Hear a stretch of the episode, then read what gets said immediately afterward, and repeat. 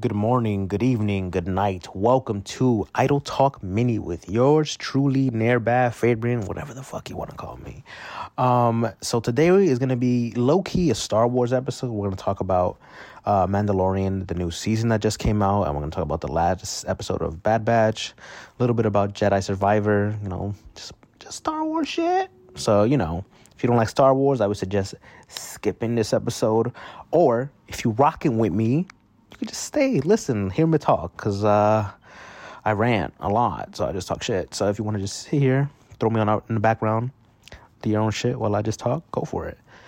So I'm going to start off with, let's talk about the Mandalorian, new season. So last time we left off Mando, it was him giving away Grogu to Luke Skywalker to be trained, but then in the Book of Boba Fett, there was two episodes about Mandalorian where he goes to visit Grogu. Semantics, I don't want to spoil shit. But he goes back with Grogu, the baby Yoda. Grogu goes back with Mando. And then he gets a little Beskar shirt, which is like the metal that his armor is made from. So in this season, it's all about him redeeming himself with the cult of the cult that he's in, where they don't take off their helmets like ever, even though most Mandalorians do take off their helmet. But in this little like subsection of Mandalorians, they do not, and if you do, they don't consider you a Mandalorian. So last season he took it off before he gave away Grogu, so Grogu could see his face, and so now he's not technically a Mandalorian. So the leader, or is she? I guess she is the leader. The armorer is like, hey, listen, you're not a Mandalorian unless you get bathed in the waters of Mandalore. But the problem is, the planet got blown up by the Empire. So this whole season is going to be about that journey, and like it's good. Like I like it, but I just don't think it hooked me as much as like Mandalorian season 1 premiere or the season 2 premiere. I feel like those hooked me more, but it's still a good episode. It's just I'm not hooked yet. Like I'm not like craving more episodes. I'm like, eh, whatever. I'll come out when it comes out and I'll watch it. So yeah, but it is good. I enjoyed the episode for what it was. I don't want to spoil much, but yes, there's a dope ass like space pilot type of scene where like you see him like be a really good pirate. But then there's some scenes that I'm just like, bro, what the fuck? Mando's supposed to be the most badass motherfucker in the world, and he's missing like point blank shots. Like, come on, bro, that's not how. Don't do me like. Don't give him stormtrooper aim now, because he's like, whatever. He should be a badass. So I didn't really like that. So yeah, I don't want to go through the whole episode if you haven't watched it, or if you're into it. Like I know a lot of people during the pandemic started watching Mandalorian season 1 and maybe fell off. I say, yo, hop back on the train. Watch it if you got nothing else to watch. I think it'd be a really good show to watch. I think it's all right. And then what else did I watch? Bad Batch, right, Bad Batch. The last episode was about furthering the story that they originally like just threw in the sequel series where Palpatine came back and he cloned himself and there wasn't really an explanation.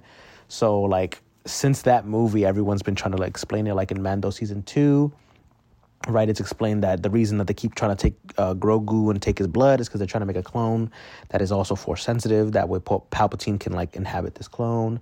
And in this episode of The Bad Batch, you see it again where it's also like a deep cut, because if you watch the original Clone series, there was a very obscure like episode where like there's a really big like Godzilla, it's called the Zilla Monster, is attacking Coruscant. And basically in that episode, they beat it, they capture it, and then Palpatine is like, oh, we're going to cage it in Kamino and whatever. So in this episode, it, like years later, it pays off that like, they did take the monster, and then they cloned it to make another monster, and this shit's crazy because it like gets stronger the more energy and shit it is. The skin of it is like blaster proof, so I'm guessing that's why he was making them, just to make better armor. And so the Bad Batch is called to that ship because that lizard bitch, I forget her name, that bitch that like is very obviously gonna betray them. That lizard bitch is being like, yo, there's a ship, easy, like, Luke, go for it. They find the Zilla Monster, which, by the way, is really cool because it reminds me a lot of, like, Alien. Like, if you watch the original Alien, like, the start of that film is, the start of that episode is a lot like that. It's, like, spooky, like, ship, dark corridors, and the monster's, like, super scary. And then as it gets stronger and grows, it becomes like a kaiju film, like Godzilla or King Kong or like things like that. And it's really cool.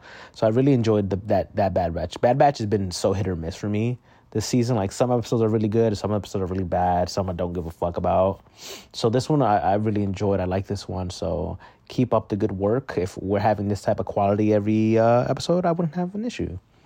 And then what else? We're talking about Jedi Survivor. So it's a sequel to Jedi Fallen Order. If you haven't played that game, I suggest you do. It's a very fun, like, action-adventure, I think I would say. Yeah, action-adventure. Set in the world of Star Wars, and you play as, like, Cal Kestis, which is... Who's that actor? What's that actor's name? He's in Shameless. He plays, like, one of the brothers. He also plays a Joker on Gotham. What's his name? I think it's Cameron Monahan or Moynihan? Something like that. But he plays Cal, and then this one, the gameplay looks sick, bro.